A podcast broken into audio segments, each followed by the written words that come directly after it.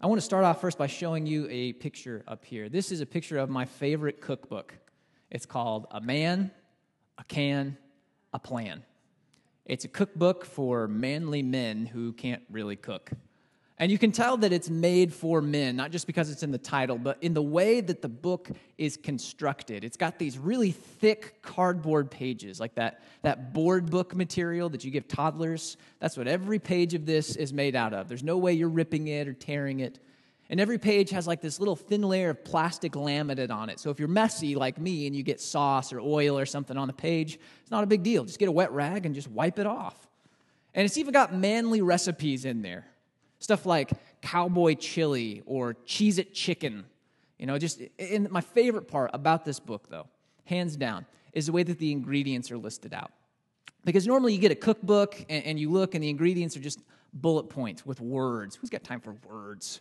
In this cookbook, you have pictures of all the, the ingredients, and they're in the packaging just the way you would find it at the grocery store.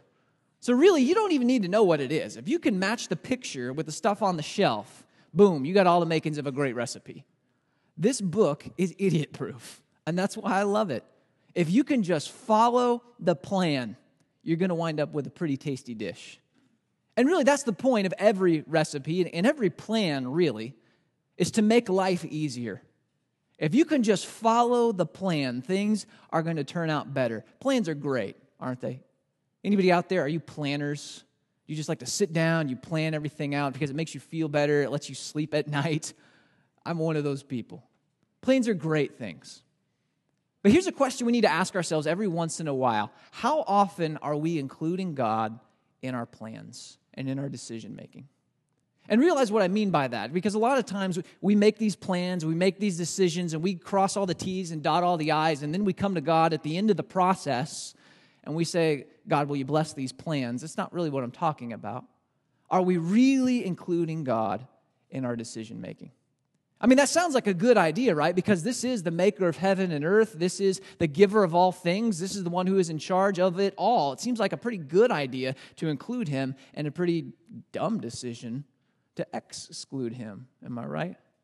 We're in the middle of a series that we started last week. It's called Wisdom Avoiding the Dumb Decisions in Life. We're people, and as people, we all do dumb things from, one, from time to time. It just goes with the territory, right?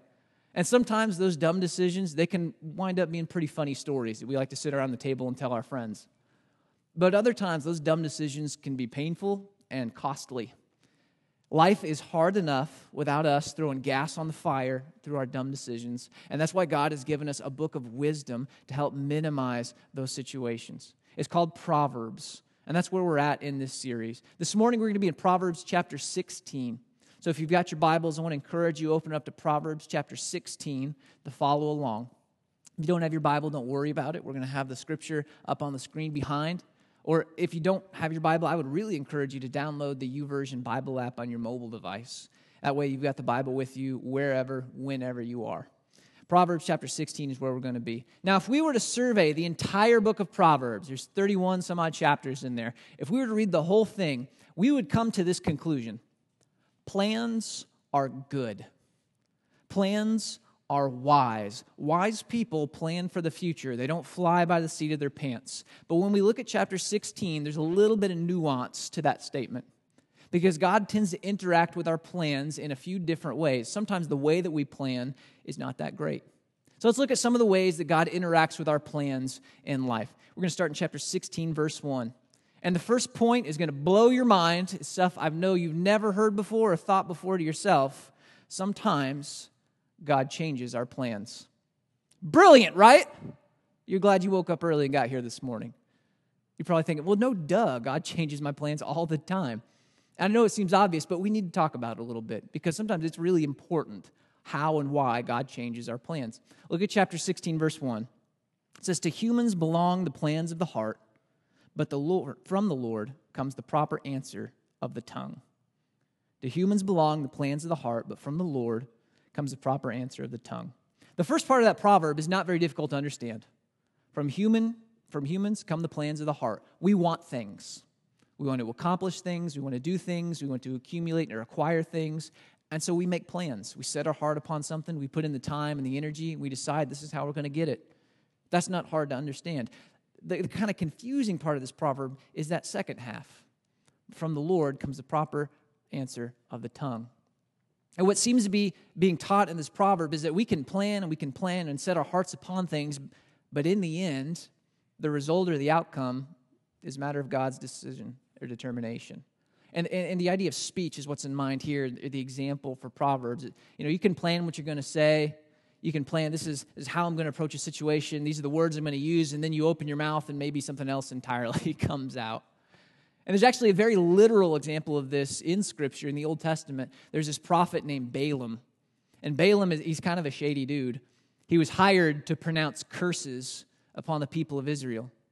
That was his plan. So he shows up in front of the people, he raises his hands, opens his mouth, has every intention of cursing these people, and then God changes his words and he pronounces blessings on these people instead.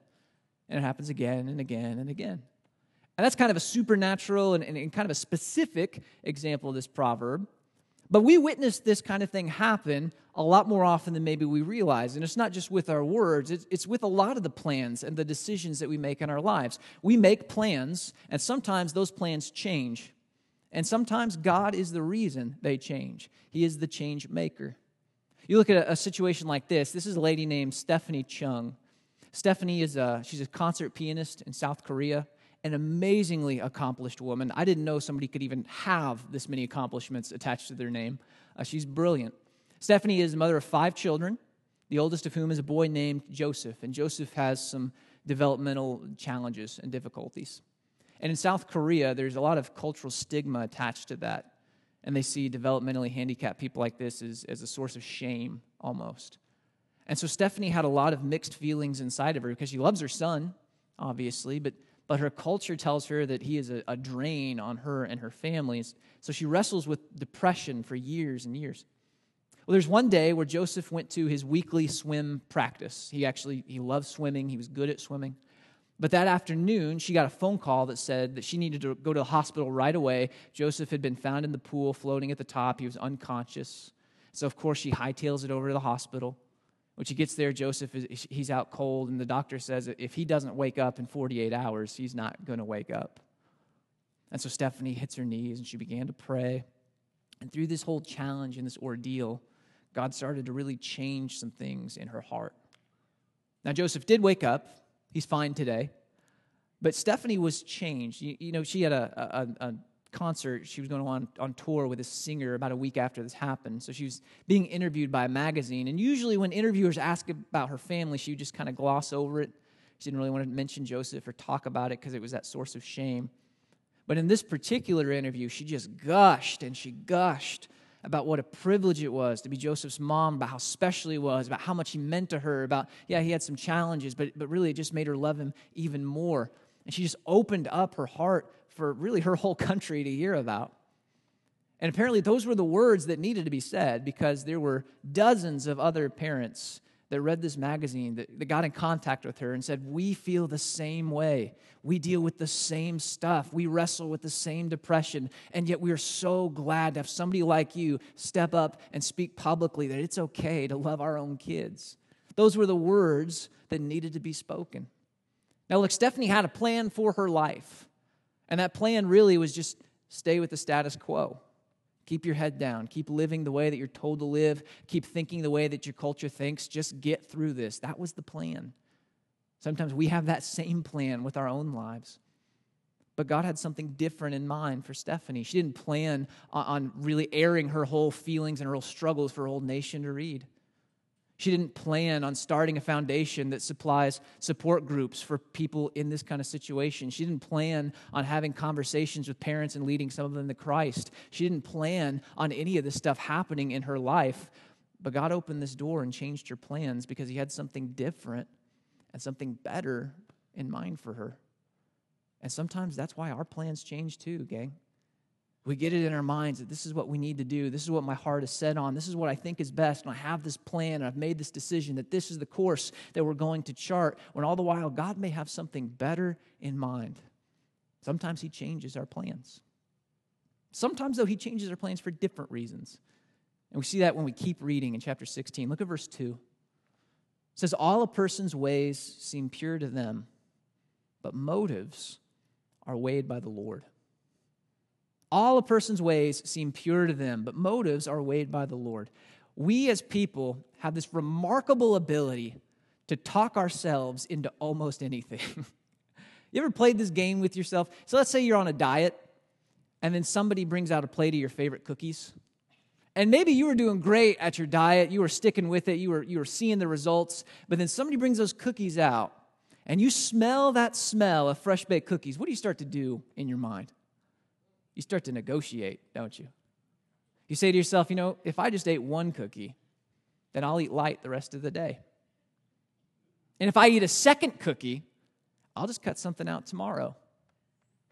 And if I eat that third cookie, well, then I'll, I'll, just work it off. I'll hit the gym and I'll work hard and I'll burn. If I eat that fourth cookie, we start to negotiate and play this game in our head. We know we don't need those cookies. We know they're not good for us, but we want them. And so we try to talk ourselves into this. I know I'm not the only one that's done this before, right?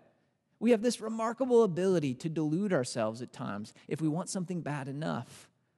And sometimes we don't just apply this to cookies and innocent things. Sometimes we can talk ourselves into destructive or harmful behaviors as well. There was a risk mitigation firm that uh, was talking about a, a, case that they recently got involved in. It was a small business owner who said that he had this long-time employee. We're talking 10 plus years of employment with this one company. This long-time employee was discovered to be stealing from this small business. And what he was doing, he was creating false accounts and he was creating false invoices and, and having all of those checks routed to private accounts that he owned. He's basically writing checks to himself out of the company's wallet.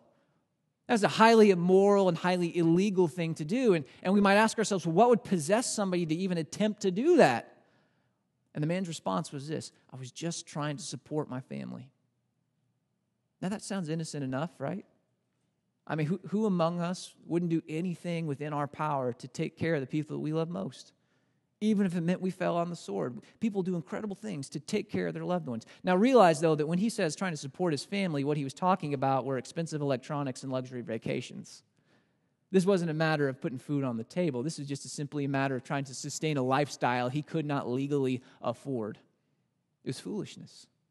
And yet he was able to convince himself that this was a righteous cause. We can talk ourselves into anything. All a man's motives seem pure to him. But motives, the truth, that's weighed by the Lord. We can fool ourselves, we can fool everybody around us, but we cannot fool him. And this is how this applies to our plans. Sometimes we make plans for our future for our, our, family. We make plans for a vacation. We make plans for our career. We make plans for our investments. We make plans for the important parts of our lives. And sometimes these plans may be good and pure and altruistic. But other times, these plans secretly may just exist to stroke our own ego. We may make plans to set ourselves up for, to do something immoral. We may make plans that place us in a compromising position. Sometimes we can convince ourselves that this is good, this is right, this is okay if we want something bad enough. But God knows the truth. And so sometimes for our own good, gang, He changes those plans. Sometimes God changes stuff. But sometimes God blesses our plans. And this is what we all want, right? This is what we all secretly want to have happen. We want God to bless our plans and see them come to fruition. Sometimes He does that. Look at chapter 16, verse 3. It says, Commit to the Lord whatever you do, and he will establish your plans. Now, that sounds like if you just pray hard enough and ask for it, God's going to bless it and it's going to happen, right? But oftentimes we know that's not how it works. How many people have planned and planned and planned and prayed and prayed and prayed, and their plans still fall apart? Just by way of example here, we have our, our youth group was in Minnesota on a missions trip. In fact, that might be them texting me right now. they were on a mission trip up in Minnesota. They got 30 minutes out on their trip home, and there was an automobile, automobile accident. Nobody was hurt, everybody was fine. Uh, but the person that caused the accident drove away, fled the scene of the accident. Uh, that's not what they planned. We prayed for safety, they prayed for safety. This was a good and fine plan. It just didn't happen. Sometimes we pray and we ask and our plans just don't come to fruition. So, does that mean that this proverb is wrong? Does it mean that God isn't listening, that He doesn't care? Well, no, actually. what we need to talk about is that word commit. What does it mean to commit what we do to God? Sometimes this is how we plan, okay? We do the legwork. We decide that this is what we want. This is the course that we're going to chart for ourselves. And we do all the work and we do all the energy and we make all the decisions and all the choices. And then we come to God with this nice little package. It's already pre wrapped. And we say, Bless this, please. Now, do you think God's going to bless that if He didn't have any say or voice in that process? Think about it like this let's say you want to buy a house. And so you go to a real estate agent, you say, We want to buy a house, and they say, Say no more. And they go and they choose the city, and they pick the house, and they negotiate the price without consulting you. And then they show up and say, Sign on the dotted line, please. Are you going to buy that house? Heck no, you're not going to buy that house. You'd have to be a dummy to buy that house. Maybe it's not the right city. Maybe the price is way too high. Maybe the house is too big. Maybe it's not in good shape. You didn't have any say in the selection of that location. You're not going to buy that. And yet, sometimes that's how we treat God in our planning process. We say, This is what I want to do with my life. This is how I'm going to get it. This is where I'm going. This is who I'm going to do it with. This is the plan, God. Here it is. Bless it, please. He's not going to be involved in that. He didn't have any voice in it. He's not going to set us up for something that may not necessarily be within His will. You know, the plan here, the key word in this proverb is commit. There's an interesting word picture. When we look at the Hebrew word there, there's this interesting picture that goes along with that word. It's, it's literally to roll, to roll something onto God. And that word's used a lot in the Psalms. It talks about rolling our burdens on the Lord. And the picture is this you've got this heavy load on your shoulders and you're carrying it and you just can't go any further. And so you invite God into the situation and you roll your burdens onto Him. God, I can't do this anymore. Will you carry this with me? It's an act of humility. It's an invitation into our lives, into our problems, and we ask God to sustain us in that. That's what it means to roll our burdens, to roll our plans, to roll our actions and decisions onto God is very similar. It's an act of humility and it's an invitation. We roll our plans onto God and say, I can't do this alone. Will you do this with me? We spread our lives out before God and we invite Him in to speak about what He might want, to speak about where He may lead us, to speak about the direction He may have in mind. And when God becomes involved in this process, it's very different than us making all the choices ourselves and saying, sign on the dotted line. I mean, let's go back to that real estate agent for a minute. You don't want a real estate agent that goes and does all the work and just says, sign here. You want somebody that's going to say, What do you want? What kind of house are you looking for? Where do you want to live? What's your price point? How big do you want it to be? How small do you want it to be? We want a real estate agent that's going to ask us what we want because that agent's there to serve us, right? Well, who do you think we're here to serve? Ourselves?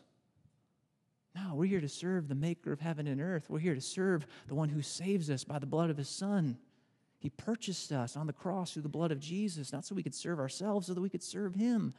It only makes sense that we would ask him what he wants for our lives, the direction he wants us to go. Do you have anything that you might want to add before I make this choice, God? And when we spread our plans out before the Lord and we ask Him to speak into it, to change it, to tailor it to His will, our plans start to look like His plans. And of course, He's going to bless that.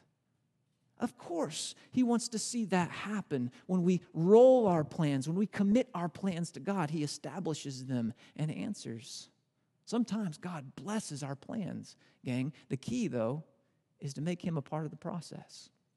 That's what wise people do.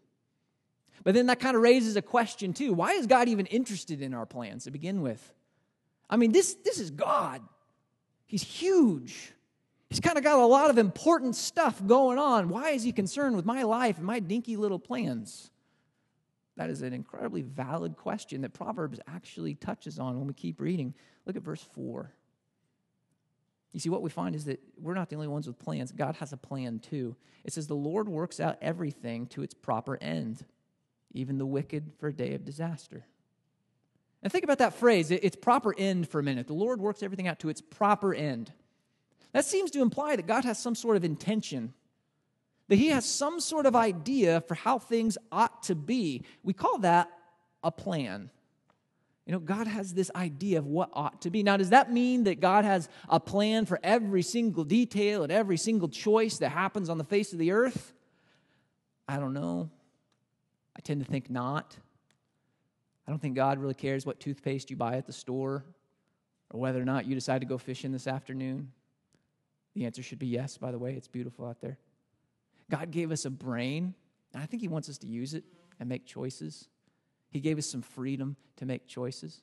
And to be honest with you, I don't know if God has a certain plan for some of the bigger decisions in our lives, like who we marry, where we work, where we live. I, I don't know. It's probably a good idea to ask.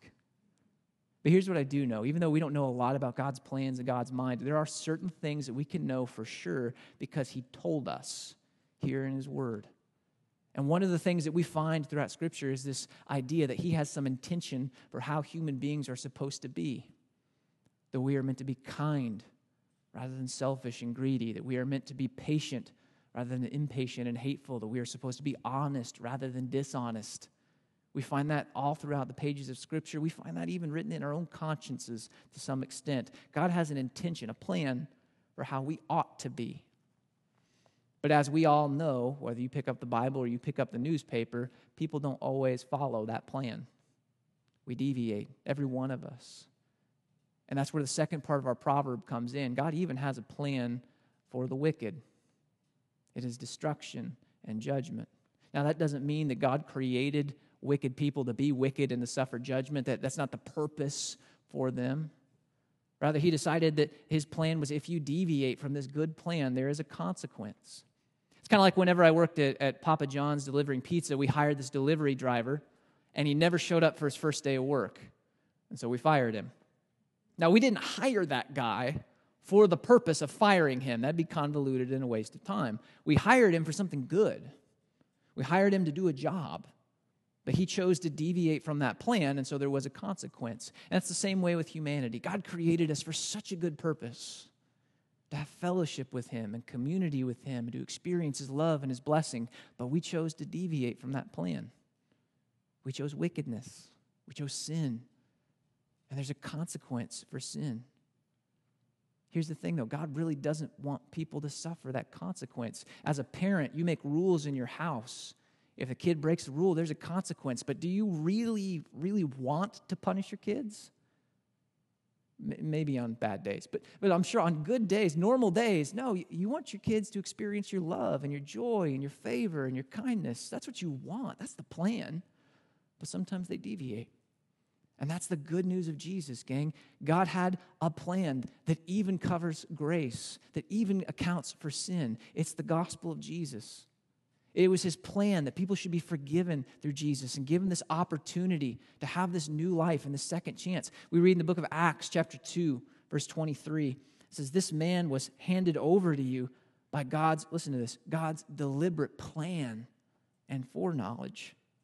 And you, with the help of wicked men, put him to death by nailing him to the cross. It was God's deliberate plan that Jesus die on the cross, and God's deliberate plan that people should have this opportunity and this second chance at grace and life and love and blessing.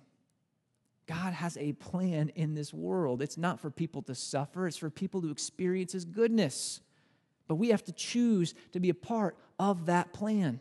We have to choose Jesus. In fact, this morning, if you haven't made that decision, don't waste any more time. There's a connection card on the back of your chair, and I would implore you Take that card out, put your name on it, and on the back, we have what's called our next step wheel. And at the very top, the number one step to take in your journey is choose Christ. If you haven't accepted God's love and God's grace into your life yet, I would encourage you to mark that bubble, put your name on the card, turn it in before you leave, because we want to talk to you about what it means to choose Christ, to be forgiven by God, and to experience His love and His forgiveness. But for the rest of us who have chosen Christ and who have accepted that love, our job's not done yet. We read something really interesting in the book of Second, or sorry, First Timothy chapter two, verse four. It says, "This is good and pleases God, our Savior, who wants all people to be saved and come to a knowledge of the truth." God's deepest desire is that all people, not, not just you and me, and not us sitting in this room, all people our friends, our family, our neighbors, our coworkers, all people to discover this good news of Jesus, to accept it in their lives, and to choose to be part of his plan for blessing and good. And that's where our plans come into play, gang. God has planned that the church, you and me, we would be the ones to take that message and to take that good news. And sometimes the choices that we make position us so well to speak into people's lives. And sometimes the choices that we make put us outside of where we need to be to share this news. Sometimes it looks like this God, I want to buy a new house. Maybe that's the plan. I just want to buy a new house. I want to move. Maybe it's the same city. Maybe it's a different city. I don't know. There's nothing wrong with that desire. You know, that's a fine and noble plan. But if you move to a new house, you will no longer live next to the Smith family. And maybe the Smith family looks like they've got it all together. But maybe the Smith family desperately needs God's good news of Jesus in their life. Are you willing to sit down and roll out your plans before God and say, God, this is what I want, but I'm here for what you want too? If you want me to stay, I'll stay.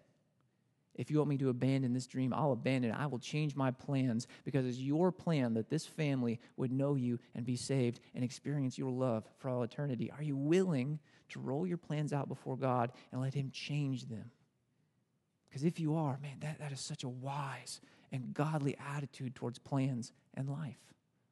God has a plan too, gang. We're not the only ones. Sometimes it looks like this God, I really want to pick up that second job because if I got that second job with that extra money, I, I could take the kids to Disney like we wanted to. I wouldn't have to sell my kidney to do it. If I got that second job, I could put my, my oldest in a nicer car when they turn 16. If I got that second job, we could get a boat. We could go to the lake on the weekends. God, this would be really good for my family. And that's an honest and noble end. It's a good plan. Work hard and earn all you can. But if you get that second job, you're not going to have time to volunteer in the kids' ministry, which means you're never going to build that relationship with Johnny. Now, Johnny's a fake kid that represents a lot of real kids that come through our doors. Johnny comes from a single parent home. His mom works super hard to put food on the table and pay the bills. But working that hard doesn't leave a whole lot of time to invest in Johnny. In fact, there aren't a whole lot of adults, period, investing in Johnny, and even fewer telling him how much God loves him and telling him about Jesus. And maybe God's plan for you is to, is to invest in Johnny and to speak into his life. Are you willing to roll out your plans and roll out your life before God and say, Speak into this, guide me, lead me as I make this decision?